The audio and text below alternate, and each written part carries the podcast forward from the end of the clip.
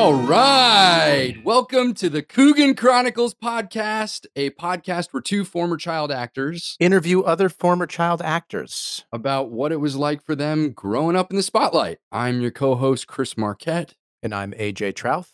and we really appreciate you guys all being here with us for this conversation. AJ, why don't you start us off? Why don't you tell us a little something people might not know about kid actors?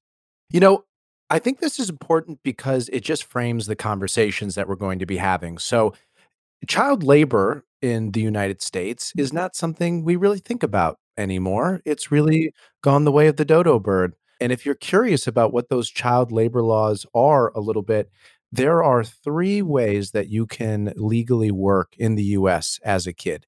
You can work for the family business, pretty simple. My father owned a guitar store growing up. I used to ring people up for guitar strings and picks and that sort of stuff. Uh, you can also be a newspaper delivery kid. You can ride your bicycle and throw papers at people's doors. Sounds antiquated, I know, but it's still happening someplace. Someplace. yeah. And then the third option is you can be a kid actor. you can work on multi million dollar productions with tons of responsibility, tons of money on the line. And those are your three choices. Those are the three options. There's really no gray area. That's the thing. there is a gap there between newsy and possible gigantic movie star. there's a real there's a real stretch there. And I'm just wondering, how did this come to be? Uh, I mean, there's two versions in my head. The one version uh, probably makes the most sense, which is Eh, the entertainment industry is a, a very lucrative industry, and there are certain projects where it's absolutely imperative that you have a super talented child performer. Like The Sixth Sense is nothing without Haley Joel Osment. That movie True. does not exist. So that I get. Now, the other option is that there is a lobby group of stage moms and kid actors that are lobbying Congress and they just desperately want to perform and put on a show and they've somehow convinced Congress to to be able to do that. An army of stage moms sounds terrifying. I would love to see it. I would love to see it. I, just an image of that, I think, will keep me up at night. But you were saying too, you the first option, which with the entertainment industry being such a lucrative industry, and there being projects that need that rely completely on the participation of a child, that probably the strongest possibility for how child labor laws exist the way they do is that at some point companies or or you know studios movie studios that have vested interest in child performers lobbied congress somehow or got these laws put into place that was your point Yeah, and I think that it would be amazing to really get to the bottom of it and f- know for certain because r- regardless of which scenario it is, it's carved out in the law. I mean, it's explicitly carved out because it's the only thing under the age of 12 that you can do. yeah there's no vague terms about it it's very Correct. specific yeah Yeah. yeah well i really look forward to getting to explore this in the genesis of these of these laws as as uh, our podcast moves on i wanted to read people a little something just on a basic internet search that i found right off the bat on wikipedia they have a page for child actor just the term child actor very short page but in it a couple things stood out to me it said many child actors find themselves struggling to adapt as they become adults. Plain and simple. Oh, that's tough. It is tough. It is tough. And probably true, but you know, we're going to find out. Well, to, to be outed that way on Wikipedia. Yeah, just play like a fact about child actors. Yeah. But this one's even more. This one really stood out to me the most. And it says here the failure to retain stardom and success and the exposure at a young age to fame has caused many child actors to lead adult lives plagued by legal troubles, bankruptcy, and drug abuse. man, that's terrible. It's terrible, but that is why I want to read it is that is the stigma. You know, that is the stigma of the child actor. I feel like that is the watermark thought over in most people's minds over every child actor. I think you're right. Yeah, I think I think so. I think it's like it's like the world's always waiting for a former child actor to smoke meth, stab their mother, and end up with a mugshot that you can wear on a t-shirt. You know, it's like that is the the quintessential story. And I really believe, quite honestly, I believe in my heart that for every one of those stories that you hear or know about, that there are 10,000 other stories to the contrary, or at least completely different, where someone has not been to jail, you know, or has not struggled with, as they say, bankruptcy, drug abuse, and legal troubles. You know, as you and I, right, we're trying to come up with our title for this podcast, we chose the Coogan Chronicles because of what's called a Coogan account that every child actor has. You know, do you want to tell people about Jackie Coogan a little bit and the formation of the Coogan account? Sure. So, Jackie Coogan, he wasn't the first child actor, but he was the first child actor in cinema. So, he was working in silent films. He was the first child actor in cinema to make millions of dollars in the 1920s. Right. And so, yeah. his main claim to fame was playing the title role of the kid in Charlie Chaplin's The Kid and instantly became a, a major movie star after that came out made a ton of money, was really successful as a child. And when he turned 18, he found out that his parents had spent all of his money. There was nothing left. And it was then through, I guess, Congress or some, some type of state legislature that they passed a law called the Coogan Law, which required child performers to establish a bank account called a Coogan account that would then house 15% of every dollar made by young performers in essentially a trust account that was only accessible once they turned 18. And that yeah. was to protect these young performers from their parents or their legal guardians spending all their money at the horse track or wh- whatever yeah. they were doing with it. Misusing it or, yeah, just not saving it for them. And Yeah, to not do what Jackie Coogan's parents had done. Yeah. And I think that that story, the story of Jackie Coogan, puts this trinity together of the world child actors find themselves in uh, unbeknownst to themselves and we don't even know that we're entering into it and that is that you have to establish a bank account in order to work as a child because essentially what they're telling you is that your parents may try to steal from you. Well, none of us have that relationship with our parents before that point.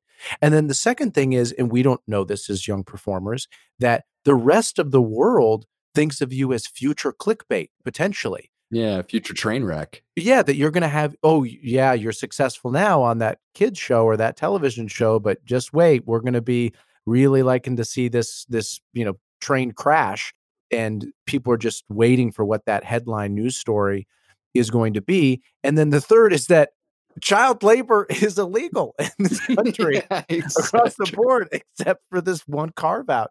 And that's the world you're entering into. So we're wide eyed. We have all of this hope and aspiration, and we're pursuing our dreams. And that's all true.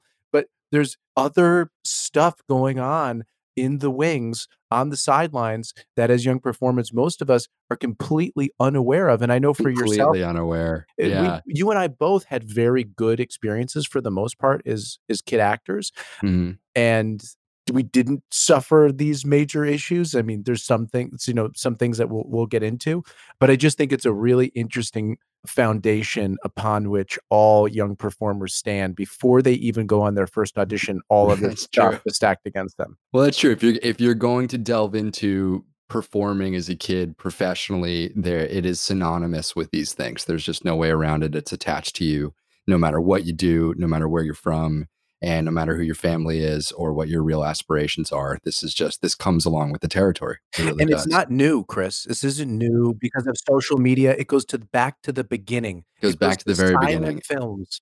And, and just a little w- quick side note i tried really looking into who was the first kid actor, the first child performer. And the only real thing I could find is apparently back in Shakespeare's days, they had kids play kids in some of Shakespeare's plays voluntarily, kids who wanted to be actors. There's no real information past that, except there was this little tidbit I found that said occasionally kids were kidnapped and forced into becoming kid actors in little like acting troupe camps to perform Shakespeare.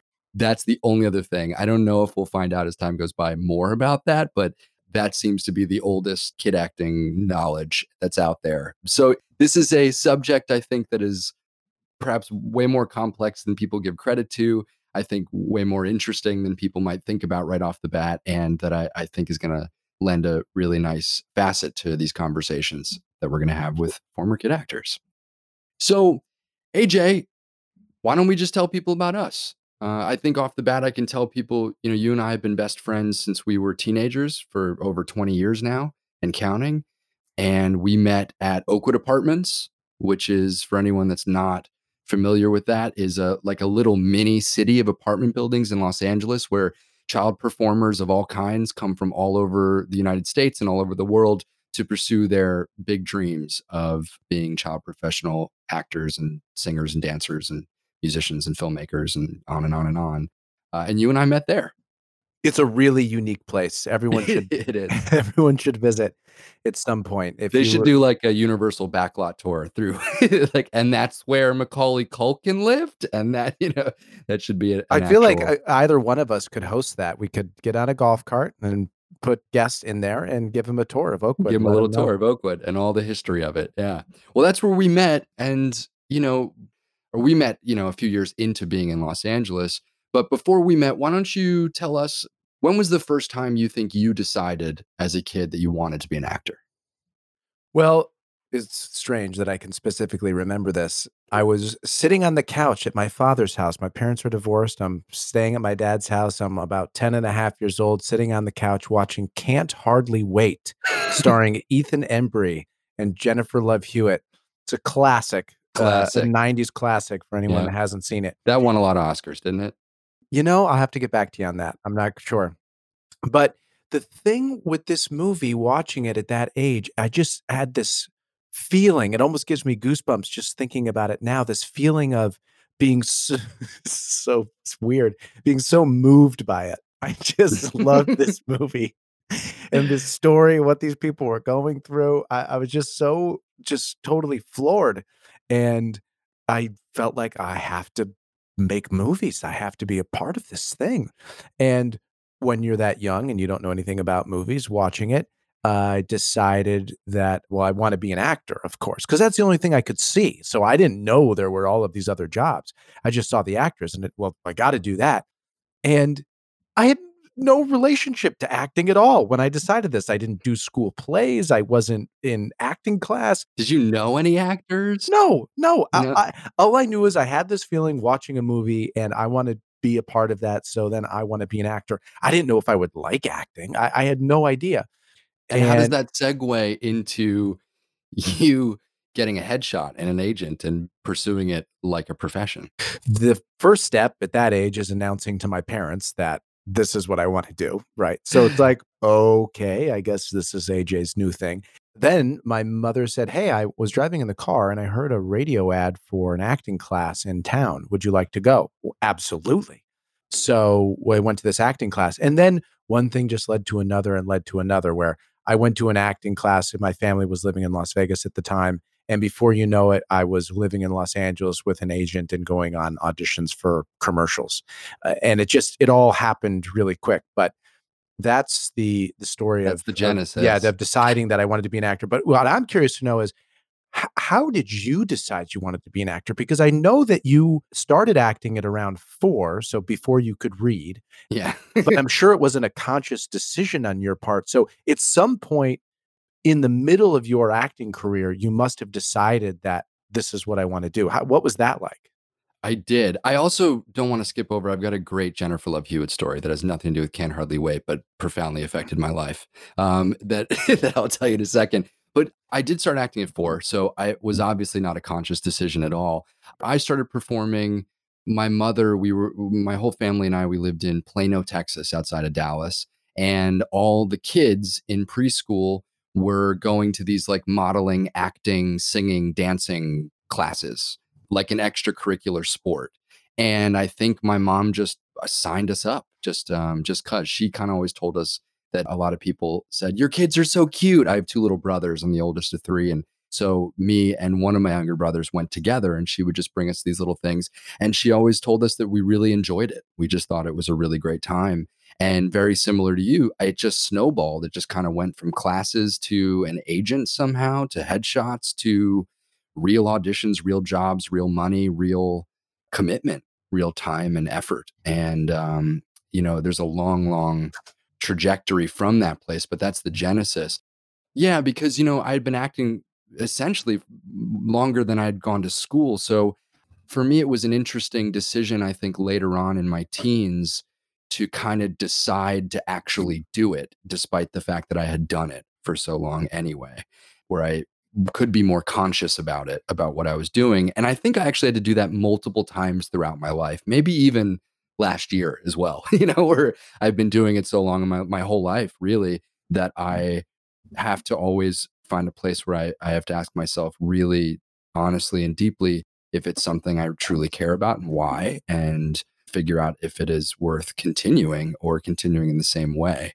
So I'd probably say to relate it to your story of sitting there watching a movie, I think I was about 15 years old and I was on location filming this cheesy horror movie and someone from the cast showed me Taxi Driver. Showed me showed me the movie Taxi Driver, and I don't think I'd ever seen a movie anything like it. Up until that point, my understanding of cinema was John Claude Van Damme movies, and so I finally saw Taxi Driver, and it blew my mind. And I had no idea that I was in a world where that was possible. That I was, uh, you know. Being an actor, that that was even a possibility in life, and that really dramatically altered, I think, my own aspirations and my own passions and my own conscious decision to to continue to be an actor. Side note with Jennifer Love Hewitt, real fast, which is all throughout middle school, from about 10 to 13 years old, I had Jennifer Love Hewitt's pictures cut out and glued onto every binder I had in school. And then when I was uh, 15 or 16, I got to go to some weird party because I did some project and some actor invited me to some party and I showed up with my father and Jennifer Love Hewitt was there. Mm-hmm. And there was a little dance floor in the middle of this party and my dad and I awkwardly being the only people that weren't in their 20s here just stayed off to the side for an hour staring at this dance floor and I was mesmerized obviously with Jennifer Love Hewitt and she had no idea that I was like a little serial killer with all these cutout pictures and drawings and love notes all over my schoolwork uh, of her and she turned around to me and she looked me directly in the eye and she gave me that little finger of like come here chris come here and i thought i was going to die and pass out and i wasn't even sure if she was looking at me and so she got brave enough she walked all the way over to me took my hand and pulled me onto the dance floor and uh, that might also be the second reason i decided i'm going to continue to be an actor because that was the greatest experience of my 15 year old life my favorite part of that story, Chris, is you say she gave you the come hither motion, and yeah. then you say she got brave enough to come yeah, over exactly. and ask me. Because I'm sure the look on my face was not inviting. I'm sure I was. I mean, I'm for sure peed my pants a little, so I, I, I doubt she looked charmed by my reaction to that. And it'd be a little off-putting to see this little kid that's been googling at you all night. You go, "Hey, come dance with me," and he's just frozen with fear uh, she got brave enough to not ignore me. She mustered up the courage Sweet to come Jennifer. over and ask young Chris Jennifer. Marquette to dance. Yeah. So, so you segue. So you start doing this professionally, and tell me a little bit about. Tell us all about what you enjoyed the most about being a kid actor. What were the things you enjoyed the most? You know, the first thing that stands out to me is that feeling of having a goal and achieving it. It is so cool. It's the first time in my life where I had experienced that, where you have this very lofty ambition, something that you decide that you want to do, and you go through these systematic steps, and somehow you wind up. And mine was so specific. I wanted to be on a Disney Channel television show. That was what I wanted to do. And when I found myself on the set of Even Stevens, all of that stuff coming together, I was like just blown away, as one would be that was a, a really cool experience. And then just building off of the Even Stevens thing, that experience is so unique. Being a child actor already is is very unique. Being an actor in general is a unique career to pursue. And then within entertainment or within filmed entertainment, to be a series regular on a television show that goes for multiple seasons with the same cast and the same crew is a very unique experience within entertainment.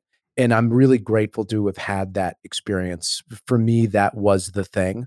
And so that was so great. And then there's also getting to travel for work. Like I've, I went to Romania and I went to New Zealand. I never would have visited those countries. I don't think that for me, they were so off the beaten path, but just had an incredible time and got to see these places and getting to see those places for an extended period of time. Like, for example, in New Zealand, I was there for two months shooting a Disney Channel original movie. And that's just something that's unique to this this industry and, and this lifestyle. And, and I really enjoyed that. And then th- there's this feeling that comes from booking a job. I don't know what the equivalent would be outside of the entertainment industry, but you try so hard. You go on tens or hundreds of auditions and you're constantly being rejected and told no, no, no, no, no. And then when you finally book a job and your agent and your manager both call you on the phone and say that you got it, it's such a high. It's so exhilarating. And with, you know, some of these jobs, some of these phone calls that you get, your life changes. Like when the phone call came in for even Stevens, like that that changes your life. Yeah, um, dramatically. Yeah. yeah. Uh, so that experience is super cool too. Now, what that's doing to my later life, like screwing up my dopamine levels and what my expectations are and other things, who knows? And and where you find validation and how you deal with rejection. Oh yeah. yeah. We're just like we're laying the groundwork for a whole host of issues that need to be worked out in your early 20s. Well, yeah, but, apparently with Wikipedia it's bankruptcy, legal troubles and drug abuse. Right. So, yeah. Yeah, no, I totally get that. I don't know if maybe for athletes it's where you, you know, you win a match, you know, of some kind, you win a trophy, you're at the end of the season, you're the champion. You know, I, I don't know what else yeah, you really can equate it to, but I imagine it's a lot of that. I imagine you work really hard at school and you get an A plus you know you do a test yeah. and you're and you're really happy with the with the outcome. But it'd be like that if you were doing tests and you were getting f's for three years and then you finally got an a you know? So i, I get that. There's there is an exhilarating factor to being a, a kid actor. Did you guys ever do anything special when you booked a job when you got it when something came through? Did you guys go out to dinner? Did you guys go do something Gosh, that's a that's a great question. I, I do that now, and you and I, it's something that you and I do together now. Mm-hmm. But I don't recall that as a kid. Did you guys do something like that? Oh yeah, no, that was our. What was your ritual? Like go to. We would just go to KB toy stores, and I would buy Star Wars action figures. like oh, nobody's business. So that was I was just allowed one more Star Wars action figure. Chris, before we get too far off here, what were some of the things that you enjoyed as as a kid actor? Um, I think a lot of the things you mentioned, and I really enjoyed the unpredictability. I, I really actually, more than anything, I enjoyed two big parts of being a kid actor. One was I really enjoyed finding out I could do something that I had no idea I could do hmm. prior. Mm. And that was just, that was a lot of my experience. Child acting was, you know, I would get some audition and they'd say, uh, it's, they need him to be a mime can he mime? And I was like, uh, sure. And then I would go try it out and do it. And uh, sometimes do it well, sometimes fail miserably. But, you know, I could do things that were really surprising to myself and to my parents. Um, my parents have no affiliation with the entertainment industry like yours. And so we, you know, there was not a lot of training before we endeavored into this stuff. I didn't. So for me, a lot of my experience was, I, I mean, you know, one time they said, you know, we can get an audition for this uh, I don't know, it was like some weekend event for Valentine's Day at Carnegie Hall to be a singer. But they're like, can he sing opera? Like like falsetto opera?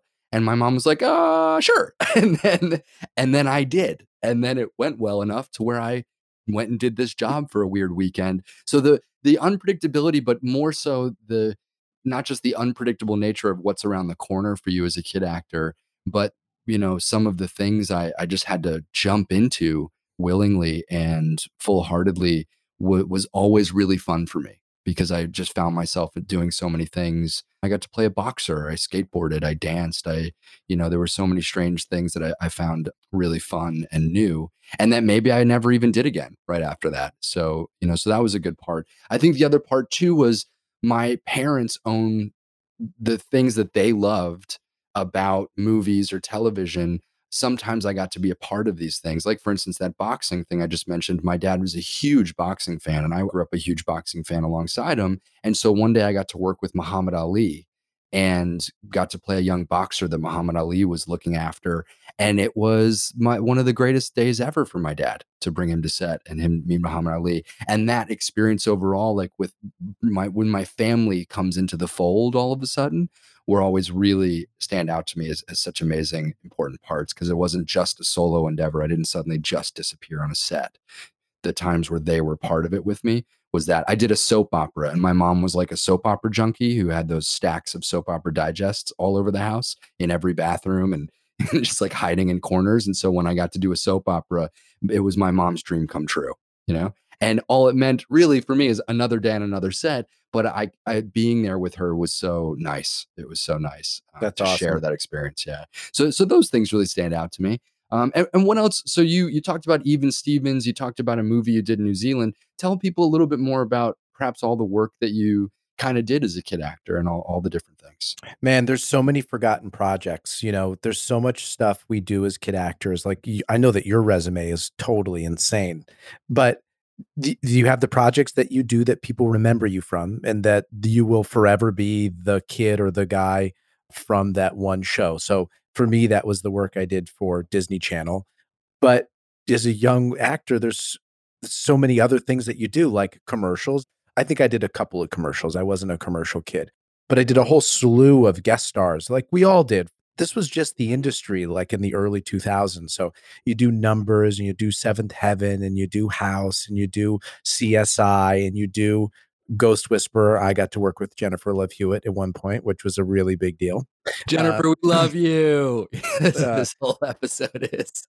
so that was a lot of my career. I mean, I worked almost exclusively on television. I did a, a couple of movies here and there, but but nothing that people would would really remember. You also pursued music as well. That was a big part of your life too. You know, it was a huge part of my life. It, at like 14, uh, on the set of Even Stevens, I started playing guitar and uh, then got really heavily into music and dedicated so much time to it and wrote many songs and did a lot of recording and did a lot of playing out, hours and hours and hours of rehearsing with the band. Um, but I I never really saw anywhere close to the success that I saw as an actor. Uh, mm. I so enjoyed it. It was so much fun, and I had a lot of enthusiasm behind it you did music with your brothers and you did music you guys all did music for the disney channel at times right? Yeah. Like it was kind of looped in with your mm-hmm. acting as well.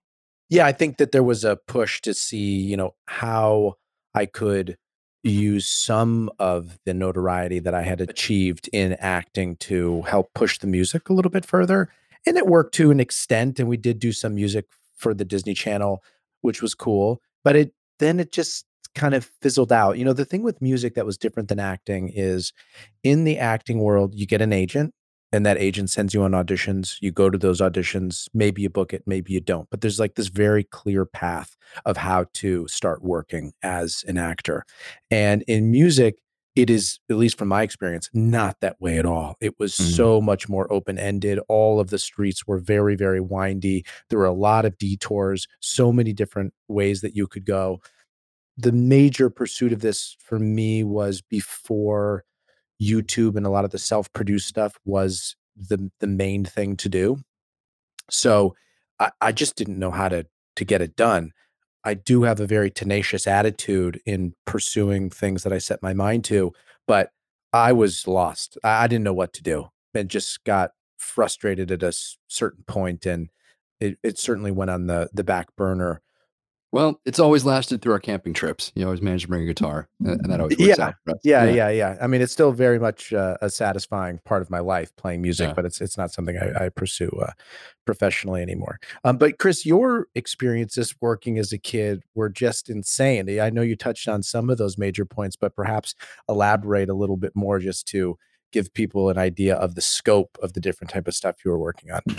I guess so. If we want to do a four part series, I can really, really dig my dig my teeth in and and get into it. But a quick Cliff's Notes version, probably of my life as a kid actor, was really strange. I did so many weird things. It was just what literally whatever was there, we jumped in. And so I did everything from like America's Most Wanted reenactments and Barney the Dinosaur videos to uh, I did a Broadway play when I was nine years old that came over from London and was lauded by the critics and was directed by Stephen Daldry and had all these thespians of the theater. And and uh, I think one the day before I was doing like a goldfish commercial, and then all of a sudden I was on Broadway. You know, a few weeks later, and I did that for a couple years. I think the two main like film experiences I had growing up that stick out to me the most, and I think changed my uh, life the most and stood out amongst all the the commercials and jingles and stuff like that. Because I did do a lot of commercials. I also did do a lot of. Um, I sang all the General Mills jingles, like you know, Cocoa Puffs and Froot Loops and Cheerios and all those things. That was my voice growing up. I want to put links to those in the show notes. I want everyone to be able to see your jingle work. We'll put them in there. There's a few commercials too that it was like a back to school commercial that came on every year, a Staples commercial that like every year come fall, end of summer, people would start pointing at me at, in, in the subway in New York when I was riding around with my parents, and um, because you know there's the commercial was suddenly out there again. So there was yeah, there's a few little standout weird things. But I, I did a movie. I did two movies. One was called The Tic Code, T I C Code, and it, it, was I played a young. It was a story about a young jazz pianist with Tourette syndrome um, that Polly Draper, the actress, wrote. And Gregory Hines was in the late Gregory Hines, and I did that when I was 13 and that really um, changed my life. It was like the first like feature, like real dense feature film that I'd been a, a major part of, and uh, and played this really interesting character that uh, was really sophisticated and complicated, and I think at least it got me some attention and sort of moved my family around too, from New York to Los Angeles, and from kind of acting as like an extracurricular sport, similar to I played soccer growing up, to okay, you're a full time actor now. This is like top priority. So that so that, that that's one thing I worked on. The other thing probably people know though is I when I was 15 or 16 years old, I did this horror movie called Freddy versus Jason, which was Jason Voorhees and Freddy Krueger fighting like ninjas. It was really really silly and has has had a cult following ever since. And other than that, I didn't have, I never got the TV show. I did this cool show that Diane Keaton directed called Pasadena, which was really cool that Mike White wrote with all these really cool actors. And it was really short lived and came and went. And so, you know, I was weirdly so busy all the time. And I don't know if I could point to any particular project besides those that anybody else would know me from or that followed me around. So, you know, you and I did have largely good experiences as kid actors, as you mentioned, but what do you think for you? What were some of the biggest challenges you went through because you were a kid actor, you know, or as a kid actor? You know, I think there's a certain sense of for so for those of us that come out of town, there's a certain responsibility that you bear or that I certainly felt. And not because anybody put it on me, not because my parents were telling me you better succeed at this. That wasn't the case at all. But something I did to myself. I just felt a certain sense of responsibility because we had moved to this new city where we didn't have any relationships. It was just so that I could do this thing that I was interested in and passionate about.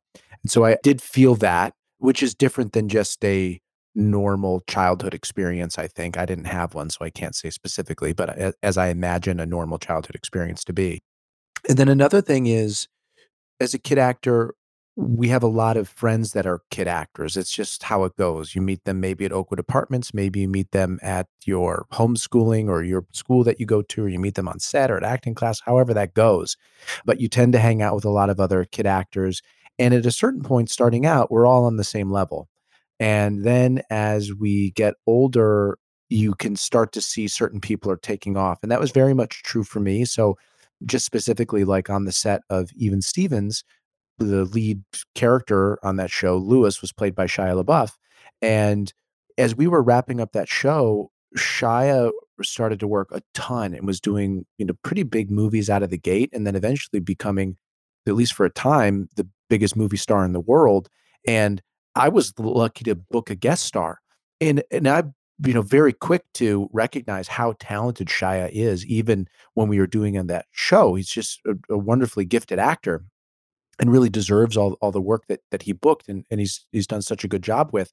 But at a young age, it was hard to comprehend this gigantic gap that existed between being the biggest movie star in the world and being lucky to book a guest star. And emotionally, it can be rather difficult. You can be really happy for your friends, but wondering well, you know, what's wrong with me? Well, what's the big we're both coming off of the same show here.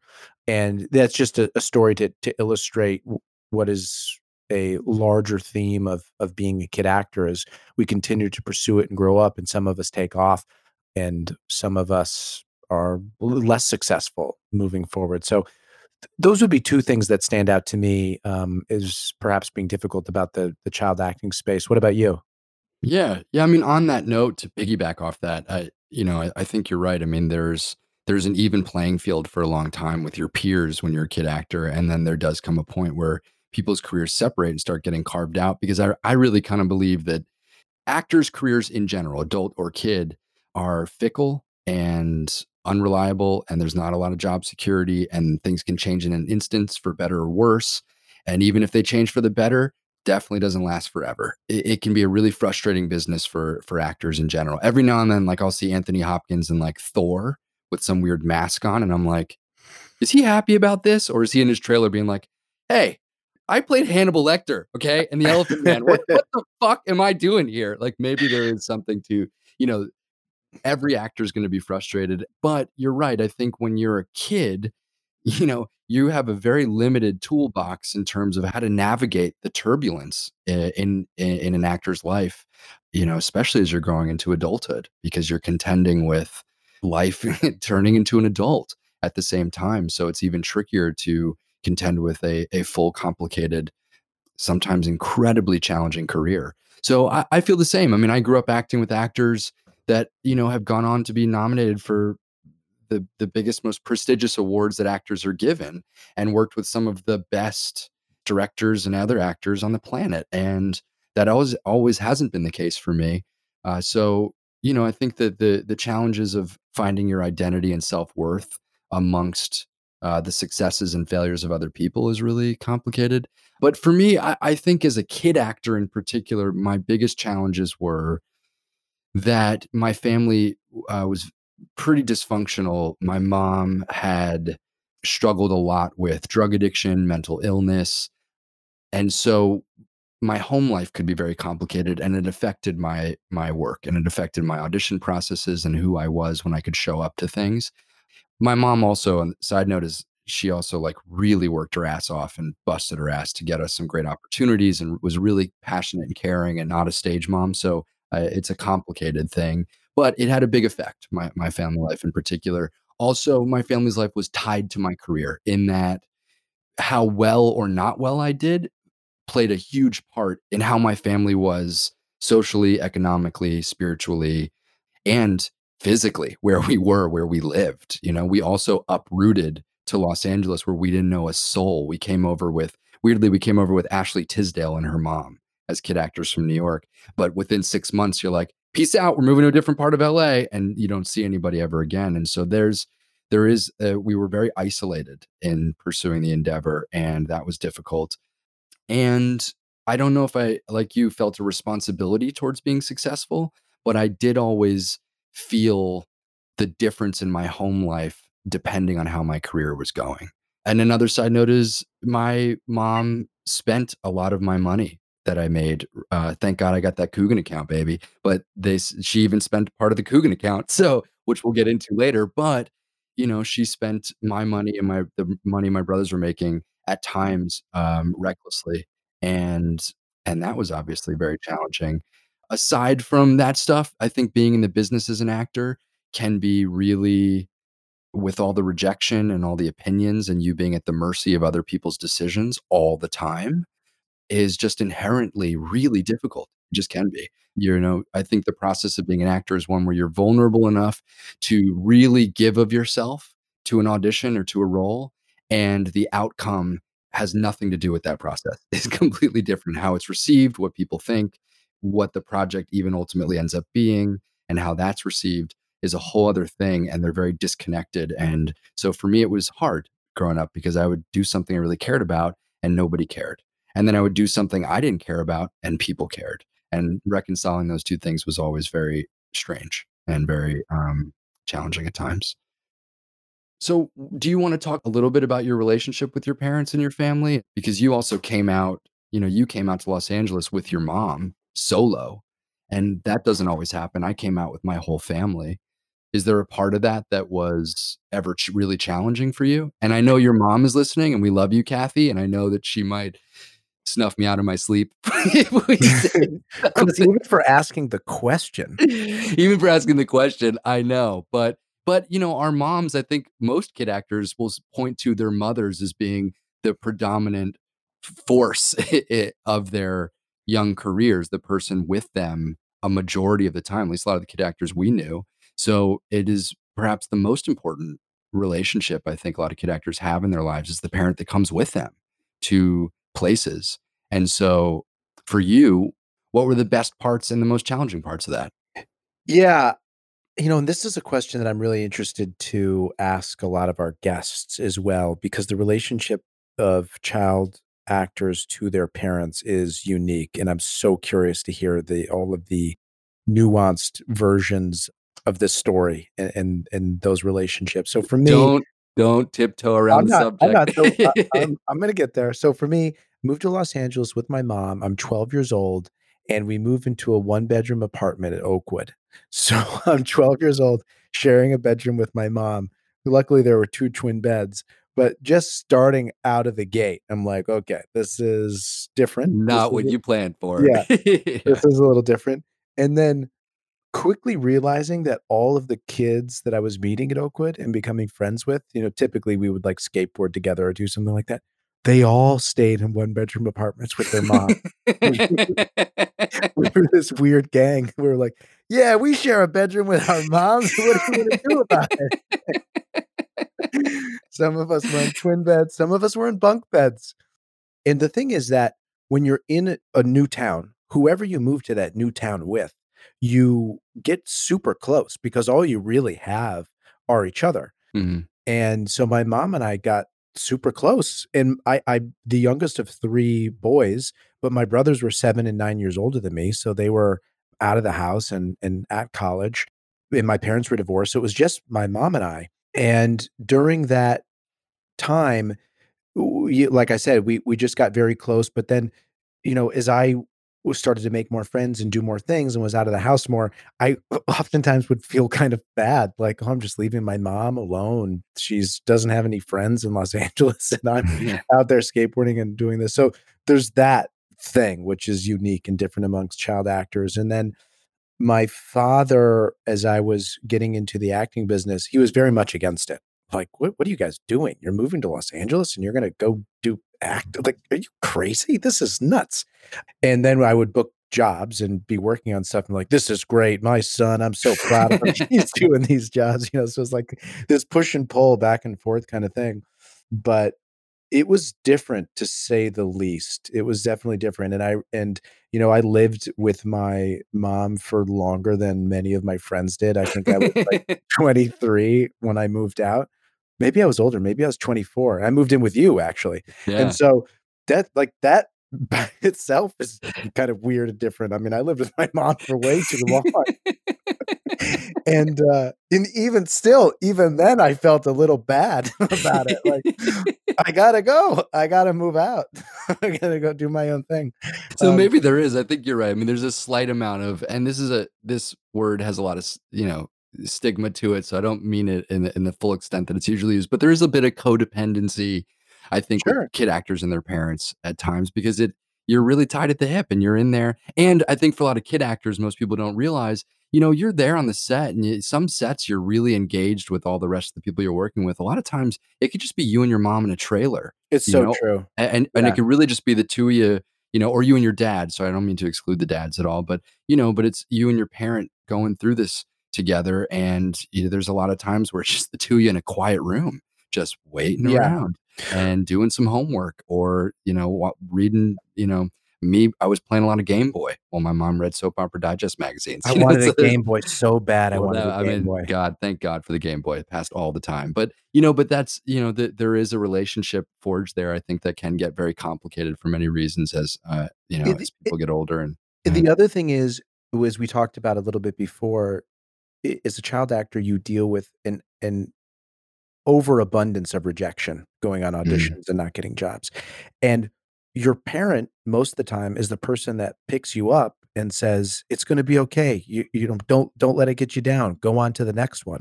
And, you know, if you play sports, how many games could you possibly play a week? I I don't think you're playing 3 games a day, Yeah. like a lot of kid actors are doing on auditions and then being told, "No, no, no, no, no, no, no." So, there's all of these little things that forge this unique bond between parents and and child actors, and, uh Yeah, true. Yeah, very true. Yeah, my parents too, you know, my dad and my mom were both very, very supportive, me and my brothers, and never ever held us to their own will in, in any capacity. You know, so when we really enjoyed it, we were passionate about it, and we we made it more of a commitment. When we felt we didn't, or we were more passionate about school and sports uh, or any other interest in life, then we, you know, we for we we let auditions fall by the wayside really easily. So you know, I've always felt lucky in that. My parents were very attentive and, you know, and listened to me and, my brothers in our our sometimes wavering interest in being kid actors. Mm. Also, too, little side note, which we'll get into, I'm sure, further on down the road, but you didn't have this, but I also had I had guardians growing up. This is why your resume is so, so long. You have guardians that drive you to set. We're like, Chris is eh, Richie Rich. No, I was not Richie Rich. It's just my home life was so crazy. I needed somebody to go bring me out to the set sometimes. And we found this lovely couple that became me and my brother's surrogate moms. Lovely, wonderful women named Goldie and Alon, a mother daughter duo that drove kid actors around on auditions for a company they started called Little Star Shuttle. and Little Star Shuttle, we became me and my brothers their sole clients and we all became family. I'm still very close to them to this day. But that was a big part of my experience that was really unique because Alon and Goldie are these astonishingly beautiful, over six foot tall black women.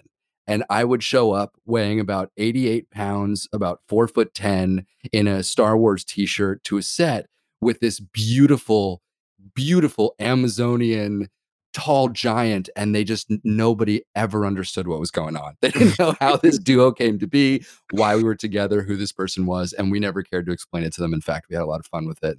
I used to pretend Alon was my girlfriend and hold her hand and uh, kiss her cheek, and she so she'd get really upset. But that was that was a big part of my experience too, which was really really unique. So let's talk a little bit about our lives now. You know, you ultimately decided not to pursue acting full time at a certain point. So why don't you quickly walk us through that process and tell us a bit about where you are now? Well, I would say for me, it wasn't by choice. I had to move on from acting because I just wasn't working anymore. And it's like it happened overnight. I felt like I was at the peak of my career. This is probably 2000 6, 7, 8, somewhere in there, and I was working a ton. I was working more than I ever had. I I'd finally been on a network television show as a series regular, and I was auditioning more than uh, things were just going as good as they could possibly go. I was making more money, was getting better jobs, was more successful, um, and I felt like I had made the transition into adulthood because I'm, like, 21-ish years old at this point. I was you know, fully on the other side of puberty. I was fully grown up. I was, you know, who I was going to be as an adult. Now, sure, I was a young adult, but I had crossed over from child acting territory to adult territory. I had made the decision to move on from my child acting agent to a you know, more adult agent, which is an incredibly traumatizing, difficult thing to go through, and I'm sure we'll talk about that later on. But I had done all of the right what seemed to me like all of the right steps to now pursue acting as my full-time adult career. And I'm not blaming this on the Great Recession, but the Great Recession happened right around this time, and also my career seemed to come to a halt overnight. I could not book a job to save my life. And nothing changed. Everything eh, on my end, everything was the same. And so after en enough years of this, whatever that is, 2 years not really working, needing to make money to in order to just live, I had ultimately my father owned, um, a bar, and I started bartending there because I I didn't know what else to do.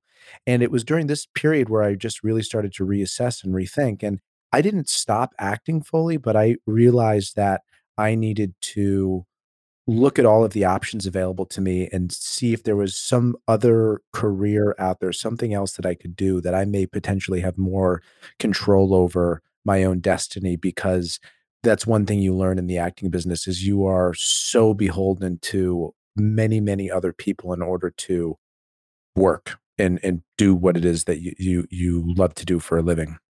So what that looked like for me is is putting together some pieces and when I was about 13 years old, our very close friend Andrew mcfarland and myself had had co-written a pilot together. So it was the first thing we had written. Uh, it was called the A Team. It was in our minds, our 13 year old brains, hilarious. Registered with the WGA. That was my first experience doing some writing. And then um, when you and I were in our late teens, along with a couple of our other friends, we had uh, created a television show pilot and sh- filmed something and, and taken out and pitched it to to all of the networks and that was a really good experience and i've always had an entrepreneurial spirit and i was remembering that time sitting on my father's couch watching can't hardly wait and getting this feeling about this movie and how much i enjoyed that and realizing what I really, really enjoy is being a part of the entertainment industry, telling stories, making movies, making television shows. And it doesn't necessarily have to be acting. I have so many other things that I can bring to the table. So I reached out to some of the producers that I was closest with, and they happened to be the producers that that made Even Stevens.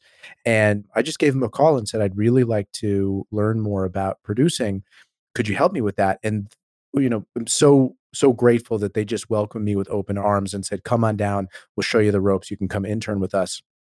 So I went down there and learned the ropes. They taught me so much, and then eventually they offered me a an actual position there, and I started working in development, in kids and family development specifically. And this is about eight-ish years ago, and things really just snowballed from there. And I have built a career for myself as a, a full-time producer in the kids and family space and I absolutely love it. And one of the things that always frustrated me about being an actor is you could be a great person, you could be wonderful to work with, you could have, you know, an incredible moral code. Nobody gives a shit. You gotta be the right person at the right time for the right role. That's the only thing that matters. yeah. And I always felt sort of gypped, like, well, what am I doing? Why do I have all of these other good qualities? Nobody cares. Yeah. Um, and working in this world, it makes a much bigger difference. I bet. So for a, a multitude of reasons, it's an incredible fit for me. And uh, it's something I'm I'm so glad that I've made that transition. I'm so glad that I'm still a part of the entertainment industry in a way that is more fulfilling for me ultimately. So that's my transition story. Yeah. Yours is different in that you you've only ever worked as an actor. You've always managed to support your lifestyle as an actor and you still do today. What was that like for you? You you mentioned earlier having to reaffirm that this was the pursuit you were going to make in life. What what was that transition like from kid to adult and then to today? Yeah, that's interesting. I mean, what you kind of just said with, you know, despite who you are as a human being, the entertainment industry just doesn't care. And that has no bearing on whether you get hired or not. I think is part of my story in that I think for every single former kid actor, regardless of who you are, regardless of how successful you end up or not successful, regardless of how long you work or how long you don't, you know, I think every kid actor has to go through a transition into adulthood where if you continue to be an actor and continually decide that, you have to start over. You have to completely start over. It's almost like your whole resume and all your experience gets wiped clean in many ways. And I think this is true for every kid actor that you kind of maybe saw once that sticks out in your mind. You don't even know their name, just a little face or something, or Leonardo DiCaprio, you know, or, mm-hmm. or Jodie Foster. I think each actor kind of has to end up reinventing themselves as an adult actor, and for good reason. Kid actors are totally different than adult actors. It's a totally different art form, I think, in many ways. What's expected of you is completely different in many ways, not in every way, but in many ways. And so, you know, DiCaprio without doing Titanic, I don't know if he's the DiCaprio of today. You know, Romeo and Juliet DiCaprio is a young, still a young boy in many ways. And so that transition has to happen for everybody. And for me, you know, my transition deciding to continue to be an actor was really difficult, was really challenging, and for a few reasons. Before I get to those reasons, I just want to say I've always considered myself a middle class actor, meaning I, I feel like I'm always about eight or 10 months away from being really comfortable in my career or being destitute and quitting and hating the whole experience, which might be any actor's life, quite honestly, uh, or a lot of the people involved in the entertainment industry. But that's how I, have I've always felt. So I I also don't say it to sound whiny or complaining because I am very lucky. I have been able to carve out a life where I have solely been able to rely on acting as my source of income. And it's allowed me to continue doing that. And I've been appreciative and I've always been able to work with people that I respect and admire. And that's really cool. But the move from being a kid actor into adulthood for me was really strange because it's the when I turned 18, I did a movie called The Girl Next Door. And that movie at the time got me more attention within the entertainment industry than anything I'd ever done before. And it's right when I was becoming an adult. And it was also at the same time where I think I was really, really asking myself if this is what I wanted to do. So, what was strange for me becoming an adult from a kid actor was that I was seeing more success in a way than I had ever seen in my life. And I also felt like what I was doing at that time was pushing it away. I feel like I was not ready. I was not in a headspace or, you know, emotionally and spiritually to just be there and go with the flow and be as passionate as I have been ever since and was before about acting. And the business itself was really complicated to me. It all of a sudden got very complicated. I didn't understand it. And so my life went from just showing up at an audition, having fun, to a lot more expectations, a lot more bigger pressures. This the simple way of explaining that to people is I went from just always auditioning with some sides. I never got a script to all of a sudden I had scripts to read and I would just go have lunches with people. And I was like, what are we doing here? What are we supposed to talk about? I don't understand what's going on. Like, you're just gonna have a general meeting. I was like, what does general meeting mean? I'm not acting for anybody. How do they know if I'm the right guy for this? Like there was so it was so complicated to me and my family life at the same time was really the most challenging it had ever been. So for me coming into adulthood was tricky and I think what ultimately happened for me is I when I sorted through enough of my own personal life and sorted through enough of my own successes and failures as an actor, I was left with one big question which was do I really care about performing? Do I actually really care about it? Is it something that fulfills me? And is it something that moves me? And what do I get out of it? And what do I want to give to it? And I was able to answer that in a way that felt satisfying to continue. You know, I was able to settle those questions. So I have ever since. And I've been really lucky to kind of continue to work. And sometimes I've survived literally by the skin of my teeth, but I am here now and I'm appreciative that's my transition to adulthood. I think we're also, as adults, aside from being kid actors, I think we've gone through the ringer as any human being would. And I think we came out real well. I think we're healthy minded. Uh, we don't have legal troubles. We're not dealing with bankruptcy. And there isn't any drug abuse at this time. Yeah, they life. should put an asterisk on this Wikipedia page and then mention that AJ and Chris uh, are not any of these yeah. things, as well as many, many other kid actors. So Another reason, AJ, we decided to name our podcast The Coogan Chronicles is because we wanted to ask former kid actors what they did with that Coogan account money once they actually got their hands on it. So, AJ, tell us a little bit about what you did. You know, my problem, my problem was that I, in in coming into contact with my Coogan account money, was was thinking that I would just always have money. Like this, it was so easy, you know, for so long that of course it's just going to stay this way. So I would spend money pretty freely on things. Now I've always been somebody that tries to be responsible. So I would I would very freely spend money on things that I considered responsible purchases. So for me, a responsible purchase would be like an incredibly expensive film camera to take photographs with because it'll last forever and it's film and film will never go away. So I should just get this. This is this will be great. Also with the band, I would spend a ton of money on on musical equipment because I was going to, you know, be in a band forever and of, of course uh, this is this is for my career. This is very important, which I actually can still get behind. And I'm also so thrilled that I spent the money on the camera back then because I would never buy it again today, and I'm so glad that I have it. And then I did some actually responsible things like I, I bought a house that I, my mother and I lived in. And I just never got into like I wasn't going to clubs and stuff with you guys. So I didn't really have an opportunity to spend money on stuff like that. It was honestly just like a ton of guitars, a house, a camera. I mean, I'm saying this stuff out loud right now, and I'm like, yeah, good job, AJ. Yeah, good job, AJ. You seem really responsible, but I get it. We, I think a lot of kid actors will relate to that in that you know so you if you get that money at 18 or whenever you're emancipated whenever you're legally allowed to get that money and things are going really well for you you might spend in a way that five years later you kick yourself for because you're like totally you know and and i know some kid actors feel like that some kid actors didn't and I, I, think it is you know you you made a lot of responsible decisions i made a lot of irresponsible yeah decisions. dude i want to hear yeah, about them yeah.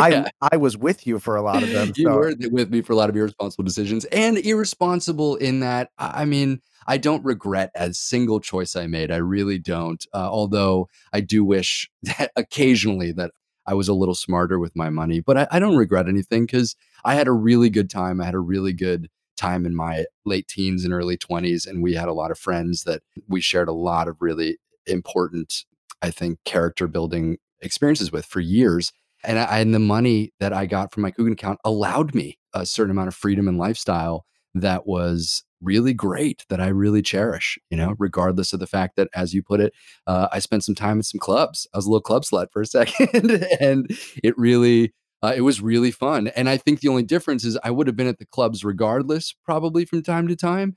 You just wouldn't have had a table. I just wouldn't have had a table. That's really it. I just wouldn't have found it so comfortable to say, How much is this table? Cool, done. Slap it on the credit card. I think that's it. But I did, I did do dumb stuff. I bought I my first car was like my dad's old used Toyota RAV4. It was like a piece of shit. It was awesome. And then I got my Coogan account money a year later, and I was like, no, dude, I'm getting a Lexus. And so I went and got a really nice car. I put 20 inch rims on it and a sound system that made car alarms go off as I passed by, you know, and I got real silly, I think, with some money in those respects. But I also, you know, I also bought my parents a house.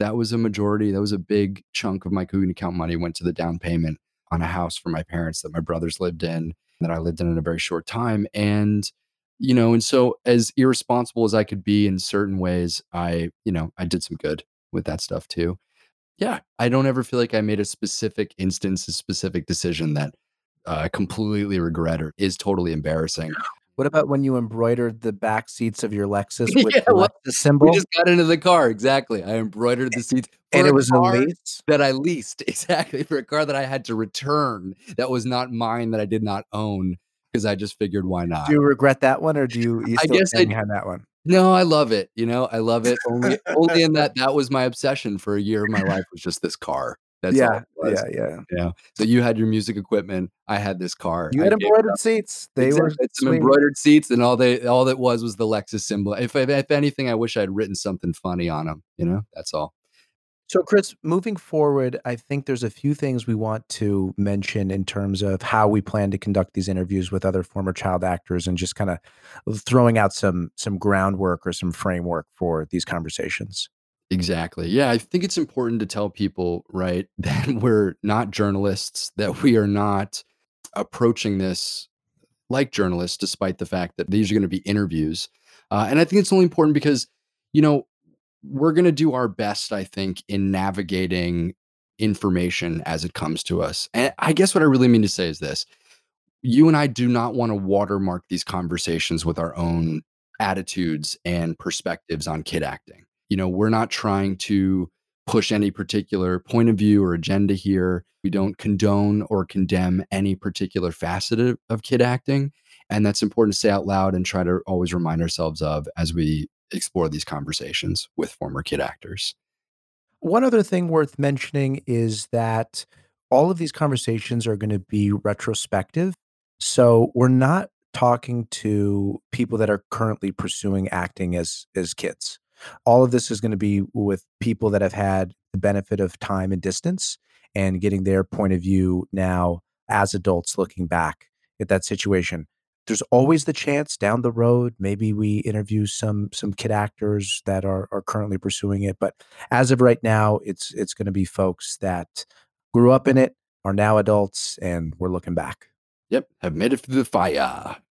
Well, this is us, guys. We're really excited you're here. I think I can leave us with this, AJ. One thing I didn't talk about is one of the most remarkable things in my life as a kid actor is that my social life brought me to you and to Andrew McFarland, to our other best friend here, as well as many of our close friends. And I'm really proud that you and I can share our friendship through these conversations with people. And uh, I'm always so appreciative of our friendship and that it came from my pursuit in acting, as did yours. I just think that's a really beautiful, wonderful thing. And I love yeah, you. Super cool. I love you. You know that makes me super uncomfortable. I love, I love you. you. Please, yeah, uh, there it is. You said it out loud. Was it terrible? Uh, it was terrible. Yeah, we can say it again. I love you. okay, bud. Let's uh, let's wrap it up. We're looking forward to future future conversations and having all of our guests on here. And yeah, we'll yeah. we'll, we'll talk to everybody soon. Thanks so much, guys.